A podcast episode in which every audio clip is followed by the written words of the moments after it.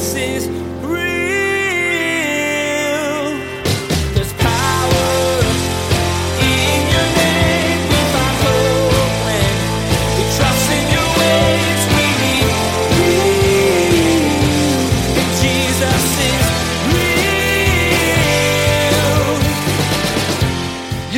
believe in Jesus and still be totally self centered, totally geared just to satisfy your own selfish desires.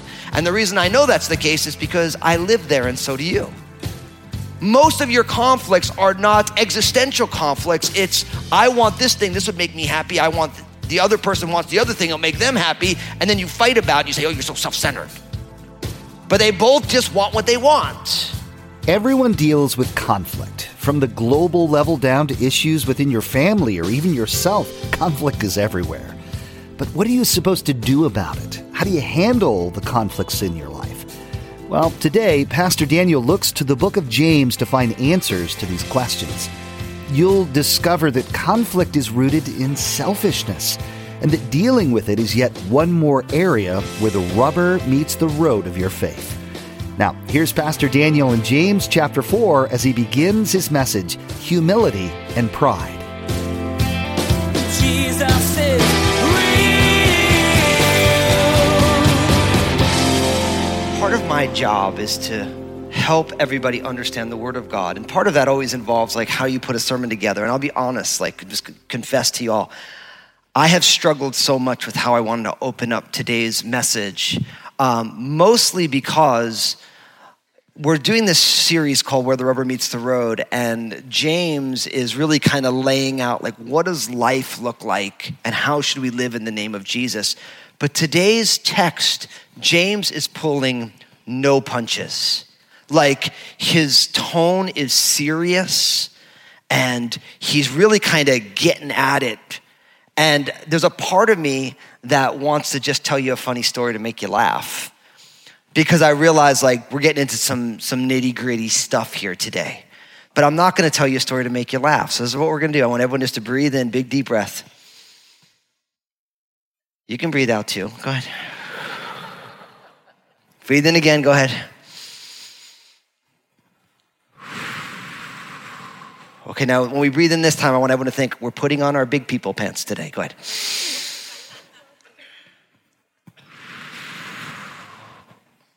All right, open your books to James chapter 4. Open those Bibles, James chapter 4, verses 1 to 10. We're just going to dive right on into this. So, I've been walking with Jesus for more than 20 years. I've been traveling around the sun on this spinning little round thing. If you're a flat earther, go back to science class, please. Side note. for like 45 years. And there's, there's one thing I know about life is that life is full of people having disagreements. There is so much disagreement. And it used to just feel like people disagreed about certain things. Now people disagree about what? About everything. It's just kind of the way that it is. And what's amazing is, is in the book of James, the Holy Spirit explains to us why conflict happens, what the fruit of that conflict is, and how to fix it.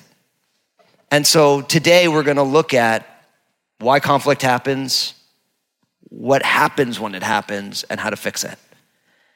But there's one thing that I know about all of us when it relates to conflicts that we find ourselves in is the fact that we almost always never want to take responsibility for our part of it. Now, that's as old as the Garden of Eden. You all know that, right? Like Adam and Eve ate of the tree of the knowledge of good and evil. When God asked Adam about it, Adam blamed Eve, or really blamed God for giving him Eve. Eve blamed the serpent, and because there was no one else, the serpent ended up with a hot potato. But, but everybody wants to blame other people. Now, here's what I want to tell you. In, in very, in certain situations, conflict is completely one-sided. But those are the exceptions to the rule, not the rule right? But what I have found is that when conflict happens, people almost never own their part of it. They always just want to blame the other person, right? But what's amazing is the Bible is so full of God created us, God wants to do a work in our lives, and God invites each one of us to own our own stuff.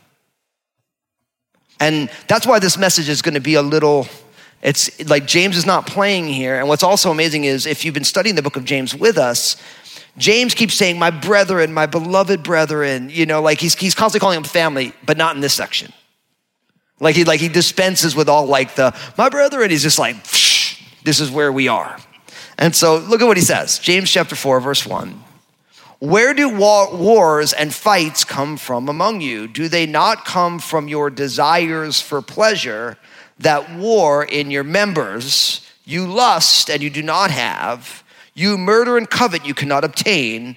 You fight and war, yet you do not have because you do not ask. You ask and you do not receive because you ask amiss that you may spend it on your pleasures. Now, really, what we learn here is we learn the root of conflict.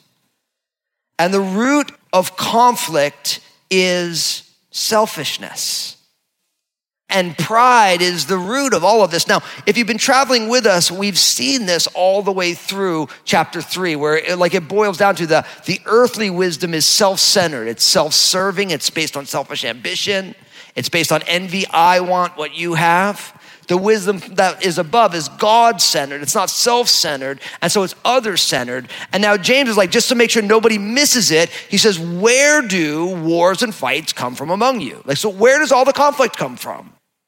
Do they not come from your desires for pleasure that war in your members? He's saying all of conflict is found inside of you and I and our own selfish desires for pleasure. The, the word pleasure here in the Greek is the word that we get our word hedonism from.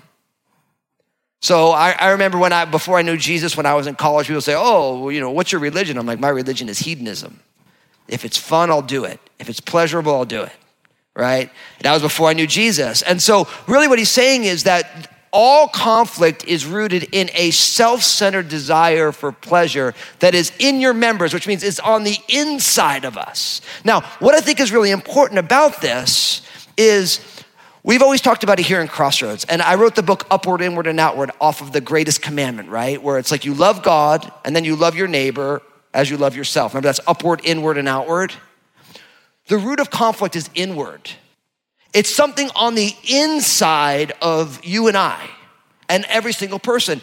It's desires that we have that is about what we want and what we desire and believe to be pleasurable. So, war and conflict is the fruit of illicit wants.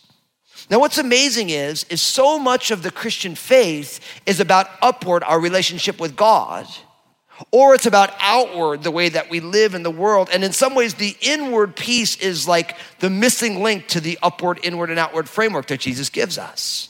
Our beliefs about God and who God is drives the ways that we see ourselves, our identity, which then how we see God and how we see ourselves now drives how we treat people. But really what happens is is you can believe in Jesus and still be totally self-centered, totally geared just to satisfy your own selfish desires. And the reason I know that's the case is because I live there and so do you. Most of your conflicts are not existential conflicts. It's I want this thing, this would make me happy. I want the other person wants the other thing, it'll make them happy, and then you fight about it. You say, "Oh, you're so self-centered." But they both just want what they want. You look at the cultural conflicts that we have today. Is it not all internally self centered driven? Look at every political issue, it's all self centered. Now, you could argue which one's better or worse, but in the end of the day, you can disagree and still not have conflict. You can not agree at how something works and still not have division. So, what we find here is that the problem that we have is what is going on inside of us. And I'm here to tell you that every time you have conflict with somebody else, we want to make sure we do not make the mistake of saying, it's their fault, like Adam and Eve, but we actually want to choose what the disciples did. Remember at the Last Supper, Jesus said, And one of you was going to betray me. And it says that they all asked, Is it I, Lord? Now, at that moment, it was only in the heart of one of the disciples, Judas Iscariot, to betray Jesus. But none of the disciples assumed it wasn't them. They were reflective enough to say, Is it, Lord, is that me? Even though it was only in Judas's heart. And for you and I, when conflict happens, it is convenient to say it's their fault. They started it, they are doing it. But spiritual maturity, where the rubber meets the road, says, Lord, what part does my desires play in this conflict? So it's an internal thing. Now, what's amazing here is James doesn't just say, it comes from your desires for pleasure that warn your memory. But listen to what he says, verse 2. Because James is like, yeah, you want to really lay this thing out. You lust, which means you have passionate desire, you do not have. You murder and you covet, and you can't obtain. You fight and you war. So he's saying that the root of all this conflict is our lusts, our desires. He's saying murder happens, covetousness happens because we have these desires that are so strong within us that it causes all of this conflict. Now, the Apostle Paul said almost the exact same thing in Romans 7. Listen to what he says Romans 7, verses 23 to 25. He says, But I see another law in my members, warring against the law of my mind and bringing me into the captivity to the law of sin which is in my members. And he says, Oh, wretched man that I am, who will deliver me from this body of death? And then he says, I thank God through Jesus Christ our Lord. See, Paul is saying there's this law of love, there's this way to live in the world, but inside of me, there's, there's another law that's at play.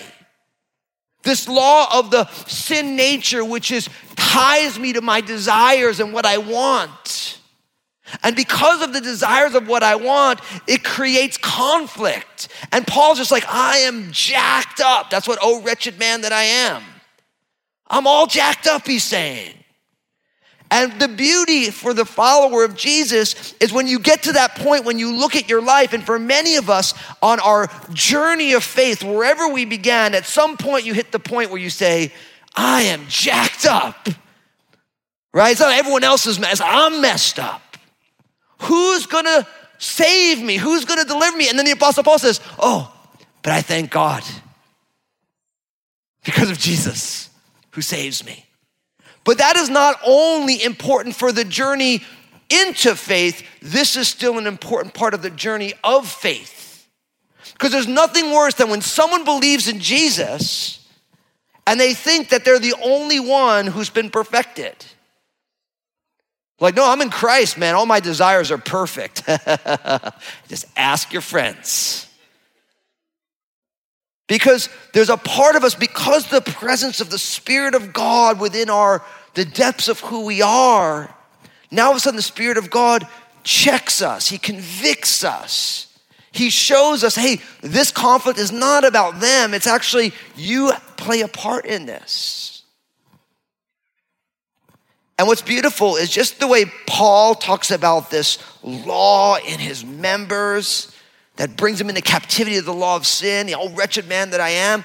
James does the same thing because it starts with my issues and then it moves into how God redeems. Because look at what happens back in James chapter 4. He says in the middle of verse 2 Yet you do not have because you do not ask. You ask and you do not receive because you ask amiss that you may spend it on your pleasures. Now, what James does here is he says, You have all of these selfish desires and so, because of it, you, there's conflict and there's wars and there's battles and all this stuff. But actually, all you need to do is ask God, who's the only one who can truly fulfill the deepest longings of who you are. And he says, Yeah, you have not because you ask not. So he's saying the problem with humanity is that we need to ask God for these things that we desire and we can trust him with the outcome. But what we do is we don't ask God, we just choose to go get what we want and we get it how we want it. It doesn't matter what everyone else is. This is what I want. And he's like, but yet you haven't, you need to ask God in prayer. But then James takes the next turn, like, oh, so God's gonna give me everything I want? Au contraire, mon frère. No. Because look at what he says. Did I just speak French? I did. Yes. Good for me. What does mon frère even mean? Anyone here speak French? No? Okay, I don't know. That was fun. Anyway, look what he says. You ask and you do not receive. Why? Because you ask amiss that you may spend it on your pleasures. Now he's saying, God is not going to give you everything you ask for. God is going to give you everything that you ask for that lines up with His will for you in Christ. But sometimes we ask for the wrong things for the wrong reasons, and God, as a good father, loves you enough to say no. So if you ever wonder, like, why isn't God giving me what I want? The question should be, is my prayer about what I want or is it about what God wants? See how powerful that is. So we have two options where the rubber meets the road in life. There's the things that you want and you trying to get it no matter what. That's what you call pride, and that creates conflict, all sorts of battles and wars and issues, right? Or there's God, these are the things that I want. What do you want for me? And what I will tell you as somebody who I didn't, I've not always walked with Jesus, and I'll be honest with you, when you walk with Jesus, we still have these, all these desires that are going on. We're not even conscious of some of them. Some of them, you know, we, we shroud them in religious language, but it's still just straight self centeredness, right? What I have found is the only thing that truly fulfills us is not us getting what we want, it's God fulfilling his purposes in our lives. And I'm just not saying that because I'm a pastor. That has been my life experience. My life experience has been one of getting everything that I always thought I wanted, only to find that all the things that I got that weren't God's will were completely unfulfilling. No amount of partying, no amount of success, none of it truly fulfills the deepest parts of who we are. And that's why when you get there, you're like, this actually doesn't get it done for me. The only thing that will truly fulfill you is God's perfect plan for your life. And I'm here to tell you when you say, God, I want your perfect plan for my life, then you have to abandon your own chosen outcomes of what you think your perfect plan is for your life is. So I don't think it's wrong to say, hey, this is my five year plan, as long as you write your five year plan in pencil, subordinate to the will of God. Like, ha- have goals and dreams, and then end it with, if the Lord wills. Because if not, you end up doing all sorts of things, creating all sorts of issues, but it's really just selfishness, self centeredness. Now, from there, so we see the, the source of conflict, which is our own inordinate desires that are within us, that are self centered, right? Then look at what happens next, because now we see like once this thing starts to blossom in our lives, this life of seeking after self-centered pleasure. Look what he says next. So this is verse chapter 4 verse 4 of the book of james. Adulterers and adulteresses. Ouch. There's no beloved brethren right now. Just calling us out.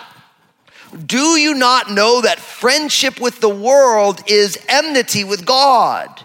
Whoever therefore wants to be a friend of the world makes himself an enemy of god or do you think that the scriptures says in vain, the spirit who dwells in us yearns jealously, but he gives more grace. Therefore, he says, God resists the proud and gives grace to the humble. Now, here's what I would say. What this teaches us is that you and I, we need to choose your friends wisely. You need to choose your friends wisely, and so do I. I always love that phrase. I tell my kids it all the time. You show me your friends, I'll show you your future. Someone along the way, maybe it was Norman Vincent Peale, said, You are the sum total, the average of your five closest friends. How it works. Because we are influenced by the people around us, and, the, and, our, and our closest friends have tremendous influence on our lives. They're the ones who give us advice when things are challenging. When we have tough decisions, those are the people you ask. And whatever your, your five closest friends are, that is going to be the, the average of the best advice you get. And here he's saying that for you and I, James is saying that you can make friendship with the world or you can make friendship with God, but you can't have both. Now, don't miss, I made a joke adulterers and adulteresses. That's kind of nasty, isn't it? And all through the scriptures, we think of the idea of adultery as uh, somebody who has a relationship outside of the covenant of marriage, but it is used in a spiritual sense for people who are cheating on God.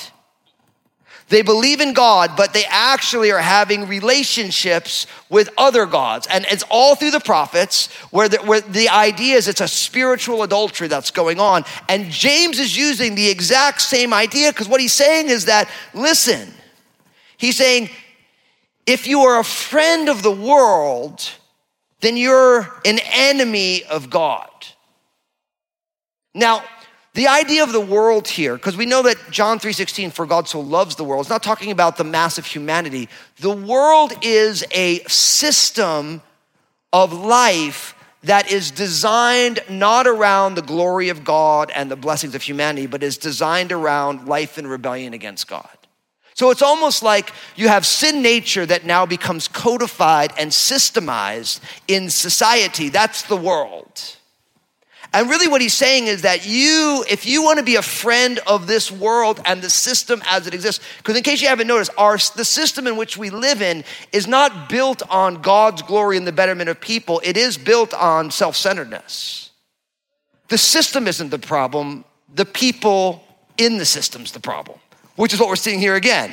Like it's not other people, it's like my heart and my selfishness is the problem. Your heart and your selfishness is the problem. Now, when your selfish heart and my selfish heart and a society of selfish hearts gets together, it creates a system that now the system is broken. And so the world is a system uh, of a culture that exists based on the lies that we believe that now we can either choose to make friends with so that we accomplish the things we hope to in this world. But he's saying you can't have both. You can't really live in both. Now, isn't that nasty? Because it's a hard teaching and it opens up a huge can of worms for each one of us about who we are, how we live, and what does it mean to follow Jesus. Because there's no culture in all in all of human history that isn't a system that is not designed on glorifying God and blessing other people. So it's not like it's just us. It's like in, if you were born in Mesopotamia back in the day, if you were part of the Greek Empire, the Roman Empire, if you live across the globe, if you live in the United States of America, wherever you are, there is a world system that is not designed to glorify God and bless other people. And we are all living in the midst of it. Jesus is real. Pastor Daniel closed out this teaching with a reminder that you can't align yourself with God's ways and keep following the world's system at the same time. It just doesn't work that way. You've got to choose one. Pastor Daniel reminded you that the things you think will fill you up and give you satisfaction, well, they never really pan out in the end. So, what's it going to be? Will you continue trying to get your own way by following the world's broken system? Or will you turn to God and let Him lead you into fulfillment and peace? Hey everyone, there's a lot happening in the world, and it can keep you pretty busy. But I want to encourage you to take some time and devote it to your spiritual growth. I know God wants to do something in your life, and I'm excited for you to discover exactly what that is. Come join me for a worship service at Crossroads Community Church online so I can share the Bible with you. Join me online at crossroadschurch.net or find me on Facebook Live. We're so glad we can be a part of your life through the ministry of Jesus is Real Radio. Would you like to be a part of what we're doing? We would like to ask that you prayerfully consider becoming a financial partner of this program. Your contribution, no matter the size, will be used to reach people with the gospel message. Find out more at JesusIsRealRadio.com. Thank you for partnering with us. Next time on Jesus is Real Radio, Pastor Daniel will press on in helping you understand God's perspective on conflict. He'll share that humility is the cure for conflict. But this can be a hard pill to swallow. It's hard to let go of being right. As you'll learn, humility starts with being honest about where your heart really is. You've been listening to Jesus is Real Radio with Pastor Daniel Fusco of Crossroads Community Church. Pastor Daniel will continue teaching through this series where the rubber meets the road. Until then, may God bless.